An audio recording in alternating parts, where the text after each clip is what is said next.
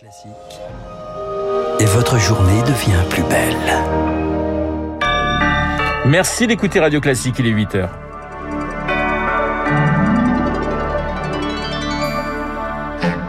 La matinale de Radio Classique avec Renaud Blanc. Et la chasse aux faux passes vaccinaux est ouverte. 300 000 ont été repérés en France. Ils seront désactivés dans les prochains jours. On vous détaille les combines des faussaires. Le cyclone Batsirai se rapproche des côtes de la Réunion.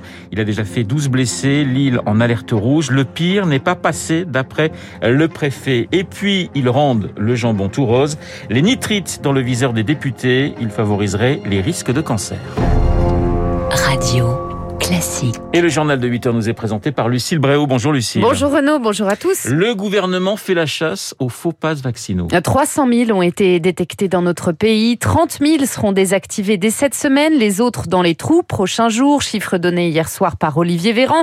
Les revendeurs avaient usurpé les cartes professionnelles de médecins ou encore d'infirmières pour fabriquer ces faux sésames en série. Un dossier signé Rémi Vallès. À l'automne dernier, Juliette, infirmière libérale près de Bordeaux, reçoit un coup de fil d'un médecin lyonnais suspicieux.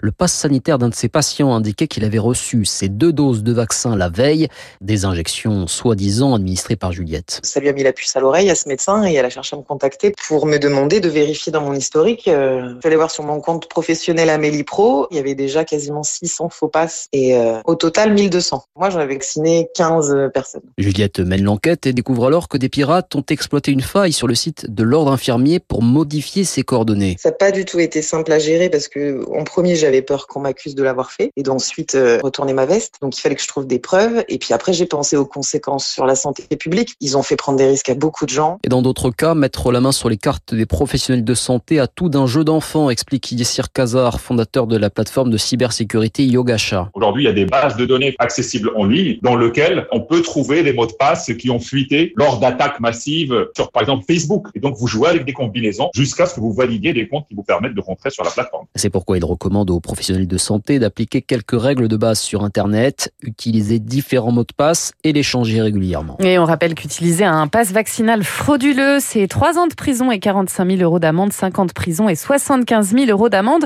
pour les faussaires. Le passe vaccinal peut être supprimé bien avant juillet, selon le ministre de la Santé, invité donc hier soir de BFM TV. Il annonce aussi un assouplissement des conditions d'obtention Attention, Si vous avez déjà reçu deux doses de vaccin, que vous attrapez le Covid, le rappel ne sera pas requis. Une infection égale une injection. Selon lui, le pire est derrière nous. Nous avons dépassé le pic des contaminations. Lucie, le cyclone Batsirai se rapproche des côtes de la Réunion. L'île en alerte rouge ce matin. Batsirai se trouve à 200 km au nord en ce moment. 860 000 personnes sont barricadées chez elle. Météo France a enregistré un pic de vent cette nuit à 150 km heure dans les hauteurs. Et selon le préfet, le pire est à venir. Oui, le plus gros des précipitations est attendu d'ici 11 heures, heure de Paris. Le préfet a appelé à la prudence pour les habitants qui vivent près d'un cours d'eau. Philippe Arnaud Marquier vit à Sainte-Marie dans le nord de l'île de la Réunion, zone encore assez épargnée par le cyclone. Son logement est situé en hauteur d'où il voit la violence des vagues qui le plus impressionnant actuellement, c'est la houle en fait. Et les vagues que je vois, elles dépassent les 5 mètres. Moi, j'ai une vision sur euh, la piste euh, d'atterrissage euh, de l'aéroport. C'est une piste qui donne sur l'eau en fait. Et en l'occurrence, on voit très bien que maintenant les vagues dépassent la hauteur de protection. Pour l'instant, de ce qu'on vit nous, on a toujours de l'électricité, mais on n'a plus d'eau. À ce stade de la journée, 30 000 personnes sont privées d'eau, 36 000 foyers n'ont pas d'électricité. Les écoles, crèches, universités et aéroports restent fermés jusqu'à nouvel ordre. Et les écoles au moins jusqu'à lundi. Sur la crise ukrainienne, l'intense balai diplomatique se poursuit. Coup de fil hier soir entre Joe Biden et Emmanuel Macron. Les deux présidents sont engagés à coordonner leur réponse face à la Russie. Emmanuel Macron s'entretiendra une nouvelle fois avec Vladimir Poutine à 18h. Il n'exclut pas de se rendre à Moscou. Idem pour le chancelier allemand Olaf Scholz. Il est pratiquement 8h05 sur Radio Classique. Les travailleurs essentiels défilent en première ligne. Agents de propreté et de sécurité, salariés de la grande distribution, ils descendent dans la rue à l'appel de la CFDT aux avant-postes pendant la crise sanitaire, parfois sans protection. Ils réclament aujourd'hui des revalorisations salariales alors que les négociations dans les branches pour relever les minima au niveau du SMIC patinent, Émilie Vallès. Même si ces branches ont des minima inférieurs au SMIC, cela ne veut pas dire que ces salariés sont payés en dessous du salaire minimum. C'est illégal en France, les entreprises compensent. En revanche, plus il y a d'échelons en dessous du SMIC, plus le salarié restera longtemps à ce niveau de salaire. En clair, sa rémunération n'évoluera pas. Luc Mathieu en charge des politiques salariales à la CFDT. Vous pouvez rester quasiment toute votre carrière au SMIC parce que chaque fois que vous allez franchir un échelon, eh bien, vous allez avoir un salaire minimum qui va être à peu près le même. Donc la question, c'est bien la dynamique autour de la progression dans l'emploi. C'est bien la dynamique de la reconnaissance des compétences. Dans la coiffure, les quatre premiers échelons sont sous le SMIC, ce qui fait que deux coiffeurs qui sont l'un à l'échelon 1 et l'autre à l'échelon 2 avec des niveaux de qualification différents vont pourtant être embauchés tous les deux au SMIC. C'est anormal, reconnaît Christophe Doré de l'UNEC, l'organisation patronale du secteur. Mais pour l'instant, les négociations salariales avec les syndicats sont dans l'impasse. On nous demande trop, explique-t-il. Il faut revaloriser la grille. Maintenant, il faut que ces minima conventionnels soient négociés d'une façon sensée, raisonnable. On est dans une conjoncture économique à la sortie du Covid qui a fragilisé toutes les entreprises de coiffure. Il faut faire très attention. Qui va payer au bout du bout, c'est le consommateur. 2 millions de salariés sont aujourd'hui au SMIC, dont 60% de femmes. Et à Paris, le cortège partira à 11h30 du quartier de Beaugrenelle, direction la place Cambronne. Lucille, les malades du cancer réclament le droit à l'oubli. C'était une promesse du candidat Macron en 2017 faire passer le délai du droit à l'oubli pour l'assurance de prêts bancaires de 10 à 5 ans pour les anciens malades. Pourtant, rien n'a bougé depuis. Cela pourrait changer aujourd'hui. Un amendement allant dans ce sens est discuté en commission mixte paritaire entre le Sénat et l'Assemblée.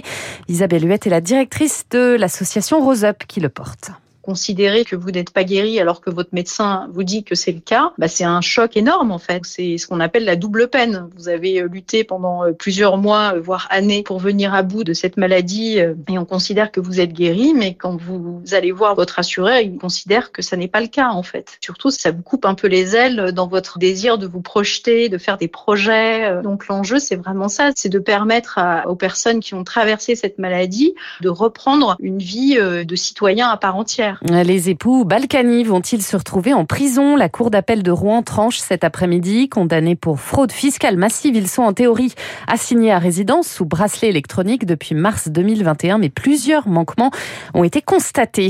Le soulagement à Marseille, la grève des éboueurs est finie. Un accord a été trouvé sur une augmentation de 40 euros brut. Il reste 2000 tonnes de déchets à ramasser. Le retour à la normale devrait prendre une semaine. Et puis Lucille, les nitrites en sursis dans la charcuterie. On les trouve Renaud dans le jambon ou encore le saucisson, très controversé. Ces additifs sont classés comme cancérogènes. Les députés débattent aujourd'hui de leur interdiction ou à minima de leur réduction. On fait le point sur les alternatives avec vous ce matin, Baptiste Gabory. Oui, le sang nitrite notamment. Hein. Le sang nitrite se développe, on le voit de plus en plus dans les supermarchés, mais les industriels alertent sur le risque microbien. Fabien Castagnier est le délégué général de la Fédération des industriels charcutiers traiteurs. Les nitrites ont un rôle majeur pour préserver le développement de microbes qui, qui, sont pathogènes. Cette proposition de loi qui recommande l'interdiction, à aucun moment n'a réalisé une étude scientifique sur le risque que courrait le consommateur si on retirait les nitrites.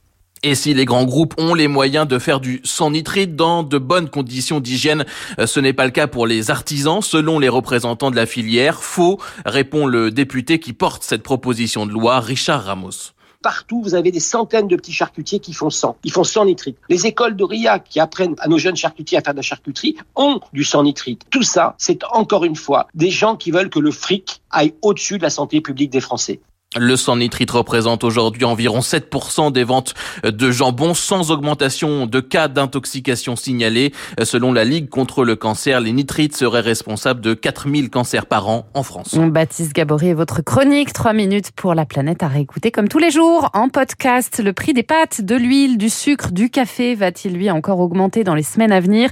Eh bien oui, d'après le président de l'Association nationale des industries alimentaires, à partir du mois de mars, de 6 à 7% environ. Jean philippe André était l'invité de Radio Classique ce matin. À la faute à la flambée des cours des matières premières agricoles et de l'énergie. Entretien à réécouter sur radioclassique.fr. Voilà, entretien réalisé par François Geffrier. Merci Lucille, Lucille Bréau pour le journal de 8 heures que nous retrouverons eh bien, dans une petite heure pour un prochain point d'actualité. 8 heures et pratiquement 10 minutes sur Radio Classique. Dans un instant, mon invité, l'anthropologue et historien Emmanuel Todd qui publie aux éditions du Seuil une esquisse de l'histoire des femmes. Où en sont-elles Et puis l'édito politique de Guy